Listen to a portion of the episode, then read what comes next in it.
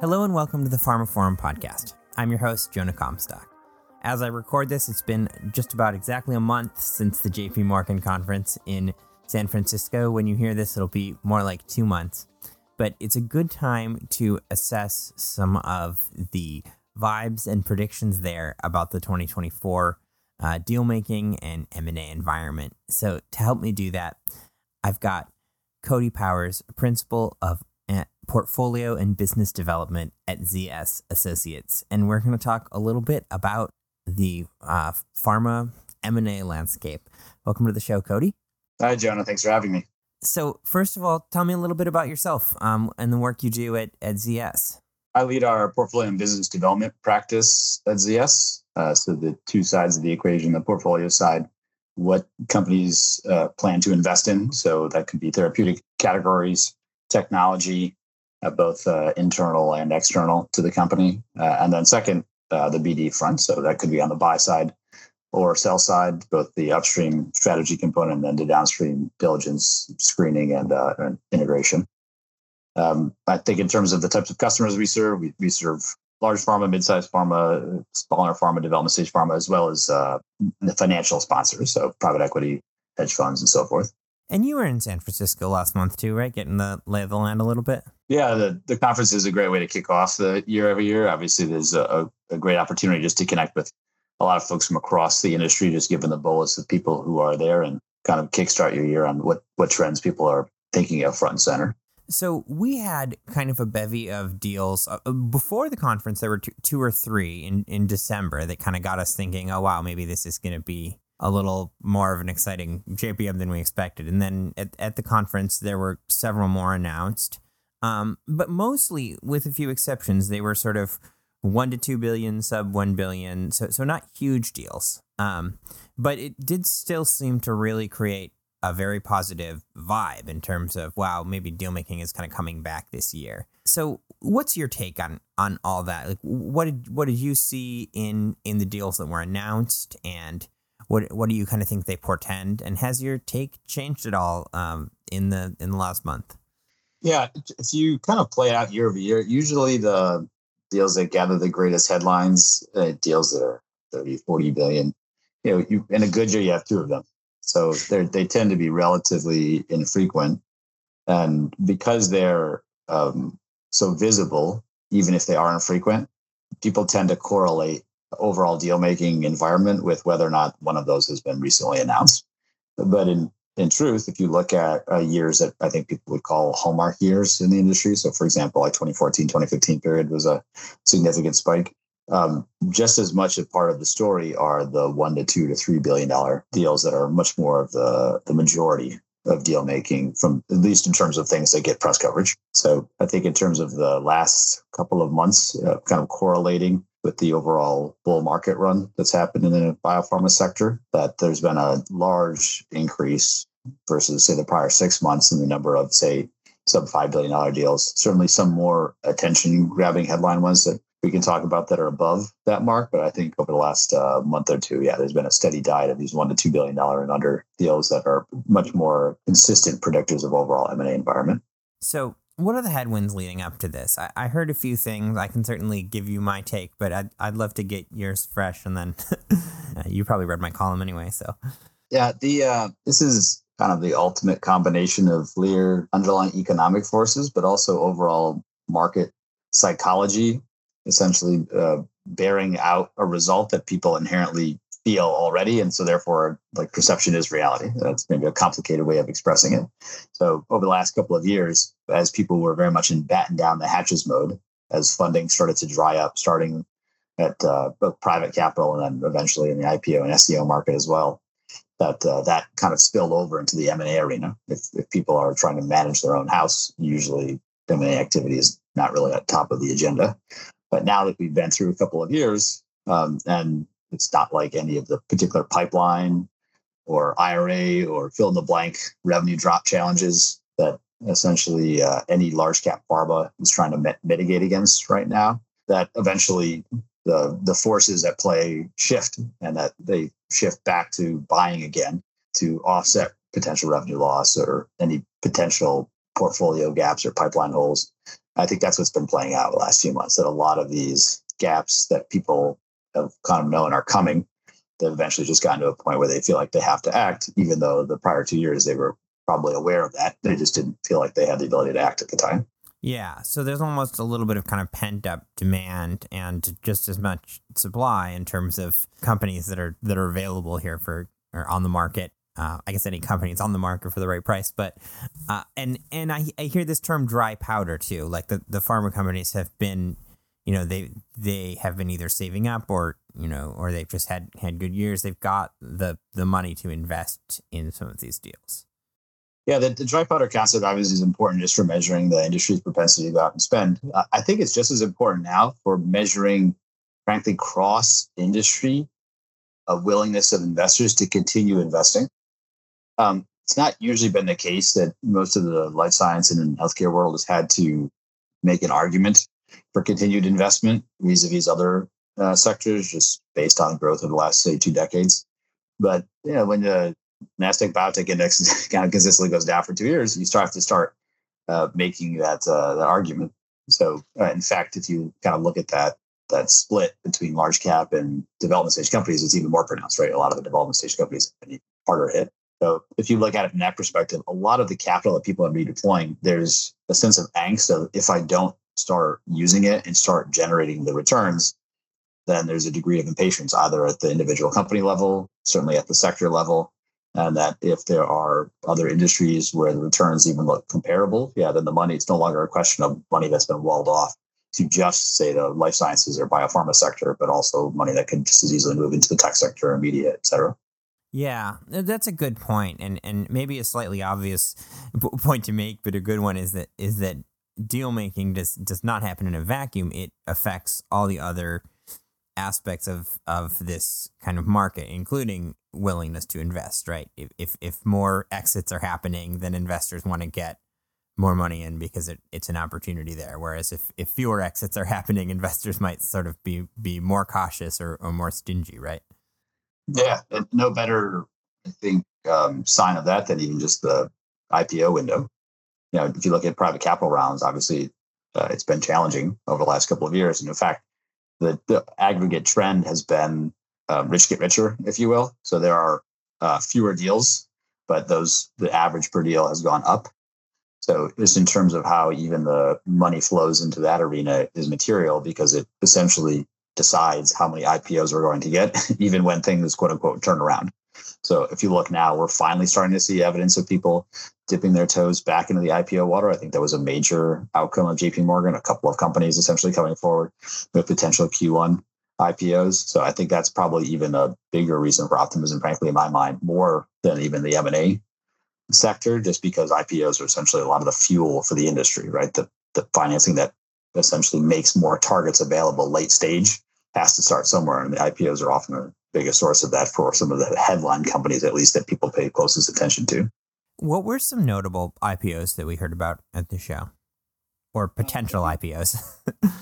yeah, I don't, I don't want to speculate on individual uh, companies per se, but what I can say, if you look at the the, the ones that are announcing, um, one, you have a couple of different camps. One, you have ones that are in traditional blue blood spaces that people will always have interest in. So, particular oncology therapeutics that have novel mechanisms will always be of interest.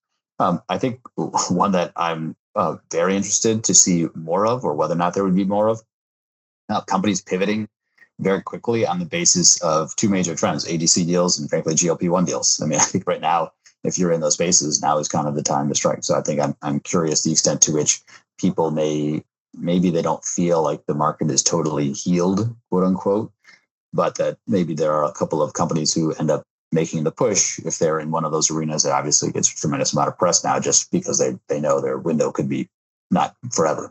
they may have a, a very finite period of time here to capitalize on the market.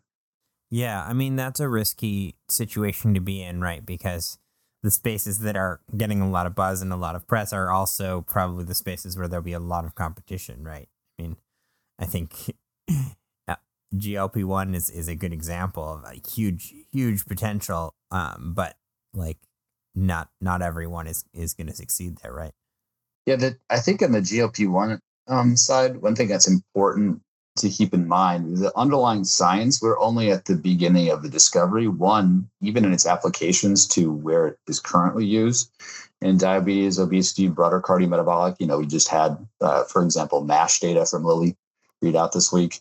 Um, but i think the other half of it and why i think the space is so interesting is that that same mechanism has the deep underpinnings in other parts of science you know has a tremendous amount of for example psych use potentially. So you've heard uh, some of the players in the space right now talking about its applications in depression and so forth. Uh, you have people talking about it for smoking cessation and alcoholism, and maybe those spaces right now people view them as dormant, as they've been for many years now. But once upon a time, obesity was also a dormant space, you know. So I think yeah. that's that's part of the the lottery ticket effect. I think that a lot of people have almost bought into in GLP one that um, a it's not even clear if we really have the optimal mechanisms fully identified yet, even amongst diabetes and obesity. Obviously, you've heard, for example, Amgen talking about muscle preservation being their key goal uh, rather than just weight loss. But that I think that if it explodes in Alzheimer's or something else, that you know people want the ability to kind of diverge from the pack and not do the same indication sequence. So let's back up a little bit and talk about the this from an from an indications standpoint, um, you know, talking about the the M and A as as well as the IPOs, what what are kind of from from where you're sitting? What are the hot areas? What are the areas we should be looking closely at? And and do you think there's any that are maybe a little overblown or a little played out? Uh, yeah, there there there is always a kind of a lens of would a would a company look at the particular investment as I think it's so big that I can't miss, and that they would rather buy essentially an insurance policy and that if something does explode that they have an option versus that they're just out left in the cold. Uh, and in that situation oftentimes what can happen is that you end up with a market that's so crowded that it becomes very very difficult to differentiate. So um, even in the if you take like the adc pipeline or glp-1 pipeline for example uh, i think everybody who is investing in that pipeline knows that that the race effect is such that um, even in the ADC world, there, there probably isn't space for everybody if everybody were successful. So there is a, essentially a need to differentiate 52 ADC deals last year, something something like that, just on the basis of how crowded that market can become. Uh, what you've started to see now in the ADC market is it become it's a little bit different than maybe the PD1 race. In the PD1 race, you had a couple of tumor types, for example, that everybody rushed into as like this is going to be the big market, and then you had certain ones that related to market where just the you know effectively you got squeezed out because the people who were first essentially became dominant players versus i think a lot of the adc market. Now you see people learning maybe from that pd1 experience. You see it much more carefully sliced up if you will into smaller pieces where people are trying to find their particular pocket to play in as opposed to trying to be everything to everyone or go after the same spaces as everybody else just by virtue of they don't want to get in a situation where they're maybe akin to the PD1 situation, squeezed out by being fourth or fifth to the game. Interesting. Um, let's. So we have. I'm just looking at the time. Let's talk about some particular deals. You mentioned earlier. You know, there there there's a smattering of of you know a few billion, sub billion deals, and that that's a really good indicator of kind of what's going to happen. But there also have been a few bigger ones um, that might be worth discussing on their own. So so what do you see? You know, of the last kind of you know th- this year so far and and the very end of last year are are the the big deals the bigger deals. And and what do those kind of have to tell us about what we can expect this year if anything? I think um maybe if i had to pick out a couple of of, of areas together one overarching trend is somewhat like what is old is new. So i'm going to pick out three particular areas. So i, I mentioned adcs and obesity before. One I'd, I'd add there is the psych space the Karuna and the Cerevel deals back to back was I think yeah. pretty momentous uh, because these are again uh, these are it's not like they these companies didn't have uh, adequate following or press beforehand. There's certainly a lot of people who've been following them for a while. But if you look at the development and frankly revenue trajectory in those particular diseases that those companies are focused on, it's been flat for a long time.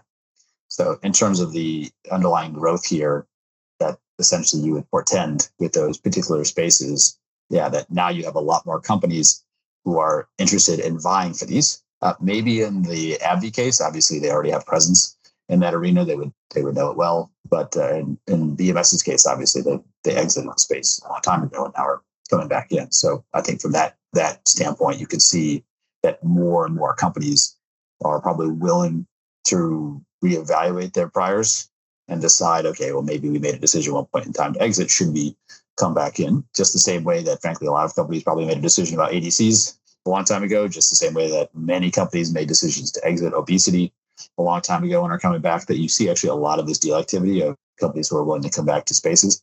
I think looking forward, I would expect to see a lot more of that in the CV metabolic space. Obviously, there was a number of years where people basically just associated a lot of CV disease as a post LOE cliff. Um, but now, through advances in technology, you know, companies like Alnylam, for example, that have uh, made tremendous uh, growth in the space. That uh, that people have found that technology essentially has reinvented the space in some ways, and that uh, that I think more and more people would probably be revisiting that assumption again. Let's talk about one elephant in the room, um, the FTC. Uh, uh, you know, we're we're talking about big deals um, and and sort of an excitement about big deals, but at the same time. Um, there, there's more scrutiny than ever on on pharma deal making, especially larger deals um, that, that we saw last year with Seagen and, and stuff like that. So, so what's um, how, how are people thinking about that, and, and is that causing any hesitancy around uh, doing these deals? Yeah, I think people pay closest attention to the big ones. So, for example, the uh, Horizon deal, people paid very close attention to that. That one, the FTC was fairly direct and vocal, and their demands on both sides. I think the one that probably is, in my opinion, even more symbolic of the shift in FTC position was the recent Sanofi collaboration that they essentially declared as anti-competitive. So, for those not familiar, Sanofi had a partnership in Pompe disease. Um, the FTC essentially intervened and said that you, know, you would have too strong control on Pompe disease, including their inline pipeline or their other uh, assets already in development. Uh, and so they were essentially forced to break up the, the partnership. So I think that one is probably even more meaningful because in the M&A situation, you could imagine that a lot of the argument depends on control. If I can control everything, then in theory, you know, the so the FTC case goes, you know, you can stretch price, you basically don't offer as many options, and that's that's all the stuff that uh, Lina Khan and the current regime essentially have been arguing, and not just in life sciences, but but across industries. Um, in the case of the Sanofi collaboration, it's a co-development relationship. These are not merged companies.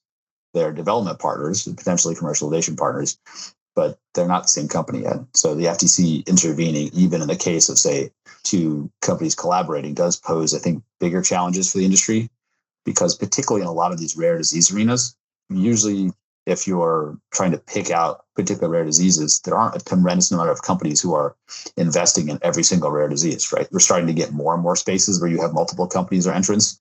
Uh, if you looked at the broader rare disease spectrum, you might have a couple of companies that are focused on a particular rare disease. And generally speaking, those development partners tend to tend to play with the same set of dance partners. So if, if in fact the FTC did continue to go after those kind of co-development relationships, that, that could pose just as much of a challenge, my opinion, just if not a bigger challenge versus some of these large headline M&A deals that obviously get the lion's share of FTC uh, attention. Mm. That's an interesting distinction. I mean, are, are there indications that that's that that's likely that that's on their radar? I, I think ultimately this is uh like everything else this year. It does really come down to the politics and who wins out. Um, for a lot of the FTC mandate, or at least what they see as their mandate, and the things that they're attempting to change now, they need runway. So if there's a change in presidential power, then presumably it's going to flip. I don't, I don't know if they would they would stay on. So if that is the case, then you can imagine maybe this year they're they're trying to obviously legislate their position as much as possible. Um, but uh, but going beyond that would really be dependent on the presidential election. Interesting. I've got one more for you, and then I want to kind of ask you if you have any thoughts that we haven't touched on. Um, but we talked a little bit about indications. Um, the the other thing I heard a lot at JPM was about kind of the stage of the company. You know, there, there's a lot of interest in kind of late late preclinical or clinical um, stuff that's a little more de-risked and a little more likely to sort of you know not be too much of a bet, but more like this is actually going to bolster our pipeline. Is that is that your sense too? What what um you know what would be kind of your your advice or, or your perspective for a company that's a little earlier stage and, and maybe looking for either investment or, or, or an exit? Yeah, the if you look at from the buy side, when you're buying late stage, statistically, you're usually making a trade off. You're trading off the certainty, you're trading off the immediacy in exchange for typically a long run ROI. Uh, we do a lot of work uh, analyzing the ROI of deals. Uh, and if you look at the broader spectrum over the last 15, 20 years, generally speaking, early stage deals for a buyer, at least amongst mid to large cap pharma, uh, pretty consistently out earn late stage deal ROI. Once upon a time, that was not true. So if you went back 20 years, there are ways to pretty consistently earn out uh, strong ROI from late stage deals, but it, at this point, it's kind of all priced in. The market has gotten more competitive for these deals, and it's driven them the not only the the price up of uh, of the companies themselves, but the premiums that are stacked on top. So from that standpoint, going back to your question there, if you're a company who's earlier stage, if you're a company that's preclinical, if you're a company that's uh, phase one, that a lot of the value that a, a, buyer finds in you is you're you're trying to exploit as- information asymmetries in the market. Right? If they discover you before anybody else does, that you become a potentially attractive investment because you're essentially promising upside. So I think for a lot of these cases where you're being asked, look, I need to see more clinical data. Yes, of course, that, that everybody gets exactly what they want and they can they can make those trades. But just the same way that they're looking for clinical data, so are their competitors who are also potentially looking at you or are interested in you. So you're you're basically trying to find the ways to make the most promising science available to them and for the in, a, in ways that they believe in the upside argument and try to plant the seeds of well okay well post proof of concept this is why we feel strongly about a result then you know essentially building up your leverage via the other companies obviously that you may be engaging with i think that's essentially the the way to both line up your interests where you're trying to rack up more investment more funding sooner and their interest which is probably getting out ahead of their competitors who would also be competing for your asset or for your company's services post POC, post readout in phase two, whatever the next milestone is. Yeah, I mean, did we? I I know that there are various ways that through kind of you know partnerships, companies will try to get themselves, big pharmas will try to get themselves positioned to, to be the one to make that buy when that readout happens or when that good data comes in. But I mean, is that like, do we see kind of opportunistic buys off the back of an a exceptionally good sort of like phase two readout or something? Is that how that plays out? Yeah, you uh, anytime that there's a readout, say day zero, and there's a buy like three days later, you know, they, they, obviously they've been having conversations up to that point or prior to the announcement uh, as part of the, the, the process. You know, they if data has not been released publicly, then you, typically the company has no right to access it, so they have to wait.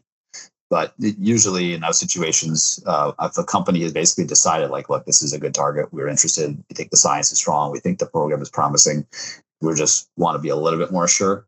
But usually yeah they are kind of accepting that they're probably going to have to pay a little bit of a premium, but that they want to essentially, instead of winning on price, they want to win on cutting off competition. You know, they want to essentially get a bid in very quickly after that event. So that is a strategy all by itself. There's some companies who essentially make a handsome living off of that strategy, you know, who are ones who are typically um, very active immediately post ASCO or ASH or pick your, your favorite academic conference.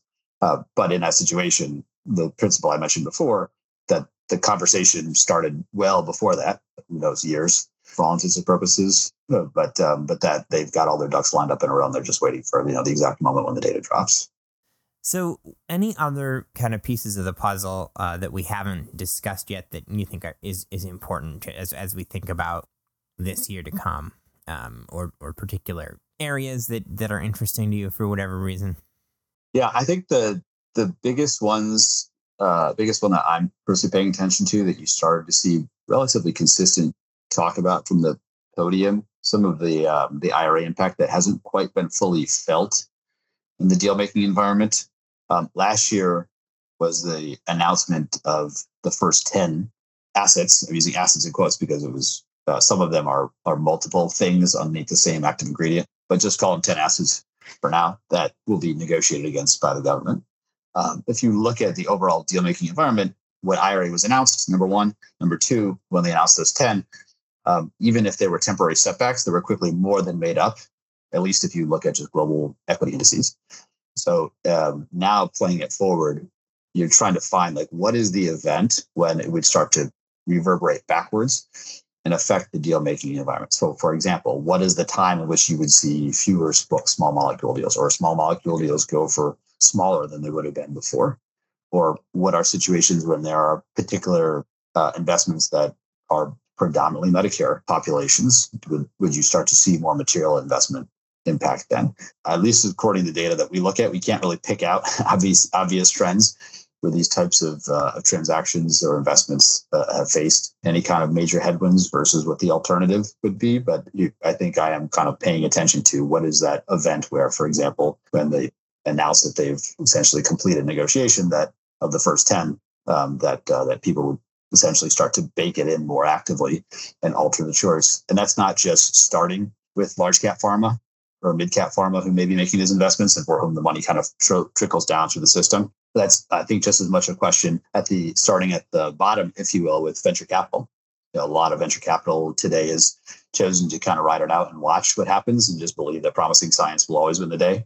You know, would you when would be the moment when because the essentially the Pac-Man effect, the people who are eating further up the chain, that uh, when they decide that they're not willing to invest in something, that that effect essentially reverberates all the way down the line, down to the earliest stages of seed funding and so forth.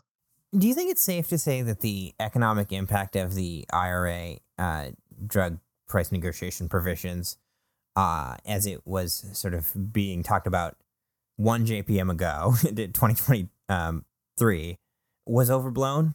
Um, or do you think it's more a matter of that the industry sort of is accepting and adapting and, and figuring out how to work around it? I have this sense that maybe some of the rhetoric we were hearing in 22 was some of the sky is falling rhetoric was more about sort of, uh, you know, messaging. And, you know, we want the public to know how upset we are about this because we're still hoping we can get it changed or repealed. It doesn't feel like those kind of doomsday predictions are, are coming true. Uh, not yet, because they, I mean, they haven't negotiated anything. So, yeah, I think to your point, maybe, maybe it's still in the offing. Uh, I think it would be hard to say that the politics of the moment and that the judicial system in play or judicial cases in play don't play into some of the public communication. I mean, that's a pretty fair assumption.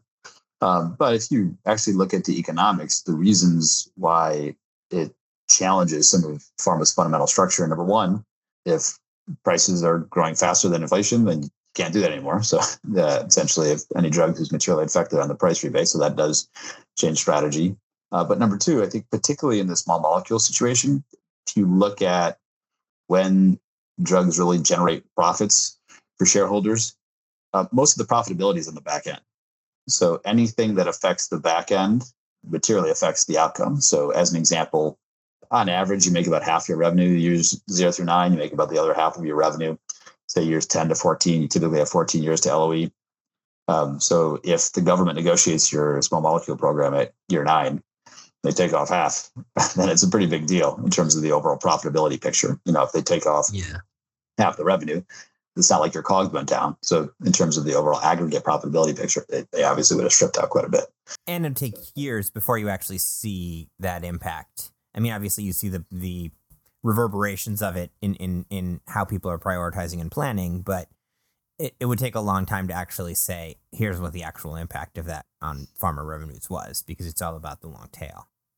Exactly, and so you in term presumably in terms of the real bite, look at the first assets that are negotiated down, but the go live date is still a couple years away um, you may not really see material earnings impact for who knows four or five years before before it becomes very obvious to everyone. So I think at this point, you know, people are making proactive assumptions based on the bill itself, but also on likelihood of changes, likelihood of judicial outcomes changing the matter. You know, I know there's a, a, bill going around now that I know at least one uh, Democratic House member has signed on to to try to move the small molecule provision from nine to thirteen. So at this point, there's um, there's still probably too much in the air for people to fully bake it in. But at least now, because we have the first 10 announced and there's more happening near term, I think more, more people are probably starting to, to take active decisions rather than wait for the system to decide for them. Yeah, that makes sense. That's interesting. I hadn't heard about that bill. Uh, Um, I, I could see that a change on that level being something that gets through. Of course, trying to predict this Congress is probably more foolhardy than trying to predict. Yeah, do it. At, do it at your own peril. I agree. Yeah. well, thank you so much for joining me, Cody. This has been really fun, and um, you know, this is an area obviously of, of great interest to everyone, but uh, but one that uh, not everyone has expertise in. So I really appreciate you kind of sharing some of your broad impressions, and and uh, and I think it's a, it's a fantastic perspective. No, great uh, speaking with you, and thank you for having me. That concludes this episode of the pharmaphorum podcast. You can find more information about this episode, including a download link and information about other installments in the series at pharmaphorum.com slash podcast. The pharmaphorum podcast is also available on iTunes, Spotify, Acast, Stitcher, and Podme, where you can find and subscribe by searching for pharmaphorum. And don't forget to visit our website where you can sign up for daily news and analysis bulletins and to follow us on Twitter at, at pharmaphorum. Thanks for listening.